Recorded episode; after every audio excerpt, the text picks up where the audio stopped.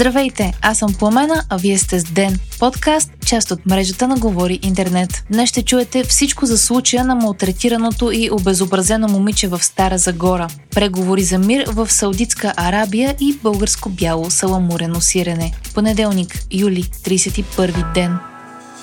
Брутален случай на насилие разтърси държавата в края на миналата седмица и предизвика силни обществени реакции. Млада жена е била пребита, нарязана и малтретирана от 26-годишният ти приятел в Стара Загора. 18-годишното момиче е получило 21 прорезни рани по ръцете, краката и гърдите, направени с макетно нощче. Имало е мозъчно сътресение, а косата му е била остригана с машинка. Носът му е щупен. По думи на майката, на жертвата са и направени 400 шева. Случаят шокира не само с особена жестокост, но и с решението на окръжният съд в Стара Загора. Първоначално срещу насилника Георги Георгиев е повдигнато обвинение за средна телесна повреда, поставяне под постоянен арест. На втора инстанция Георгиев обжалва мярката си за задържане и е пуснат на свобода, защото според съдебно-медицинската експертиза става въпрос за лека, а не за средна телесна повреда. Общественото внимание към случая накара институциите да се задействат отново и бе назначена нова експертиза и екип от прокурори. Това е третата подобна проява на Георгиев. Към момента на ареста той е бил с наложено наказание пробация за подобно престъпление. Има и административно наказание. Семейството на момичето е сигнализирало и че извършителят ги е заплашвал, включително е отправил писмени заплахи за убийство към дъщеря им два дни преди да я обезобрази. След като случаят придоби публичност в петък, полицията започна действия по задържането на Георгиев. Насилникът се опита да се скрие, но в събота бе обявен за общо държавно издирване, а по-късно бе задържан на входа на Стара Загора в опитата да напусне града. Задейства се и прокуратурата.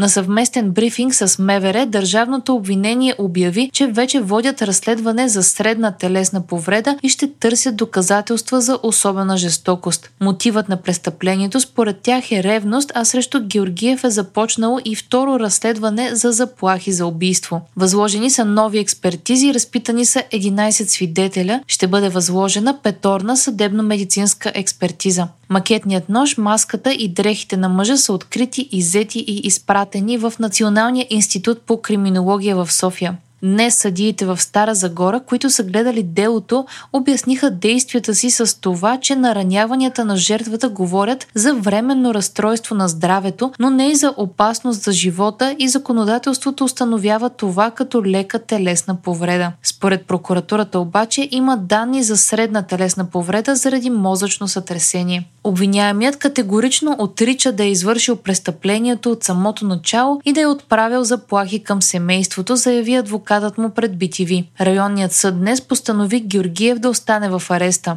Днес ще се проведат множество протести пред съдебните палати в големите градове срещу домашното насилие и в подкрепа на жертвите на домашно насилие.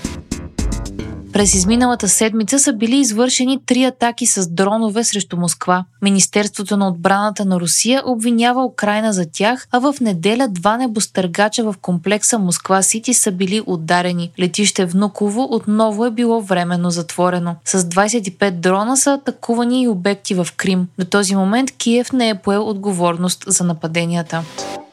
В същото време стана ясно, че в Саудитска Арабия се подготвя среща на върха за иницииране на мирни преговори между Русия и Украина. Информацията първоначално бе споделена от Wall Street Journal, а вчера бе потвърдена и от офиса на украинския президент. Срещата ще се проведе в Джеда на 5 и 6 август и ще е между съветниците по национална сигурност и политическите съветници на лидерите на няколко държави. Ще се обсъжда възстановяването на устойчив и справедлив мир на основа на плана на Володимир Зеленски. Киев се надява, че на срещата световни лидери от близо 50 държави ще подпишат споделени принципи за спиране на войната в полза на Украина. Русия обаче няма да присъства на срещата на върха тази година. Ще участват важни развиващи се държави като Индия и Бразилия, а според Wall Street Journal ще се включат лидери от около 30 държави. Целта е да се събере международна подкрепа за позицията на Украина. Украинците и саудитите са поканили и Египет, Мексико, Чили и Замбия а Великобритания, Южна Африка, Полша и Европейският съюз вече са потвърдили, че ще се включат. Изборът на Саудитска Арабия за домакин не е случайен. Киев се надява по този начин да привлече Китай. Пекин и Ряд в момента са в близки отношения. Ключовият момент за Киев е Русия да напусне границите на Украина, са казали от кабинета на президента. Фазите, през които трябва да се мине, за да се постигне мир според Киев са срещи с посланници, срещи на съветниците по национална сигурност и учредителна глобална среща на върха. И докато Украина се опитва да събере подкрепа в своя полза, Русия отново заплашва с употребата на ядрено оръжие. Този път заканата дойде от бившият президент на страната и настоящ председател на съвета по сигурност Дмитрий Медведев. Той заяви, че ако настъплението на Украина е успешно и тя завземе части от земя, която Русия счита за своя, то те няма да имат друг избор и ще са принудени да използват ядрено оръжие, защото има такъв указ от президента Владимир Путин. Според Медведев, враговете на Кремъл трябва да се молят за успеха на руските войници, за да не се стигне до ядрен конфликт.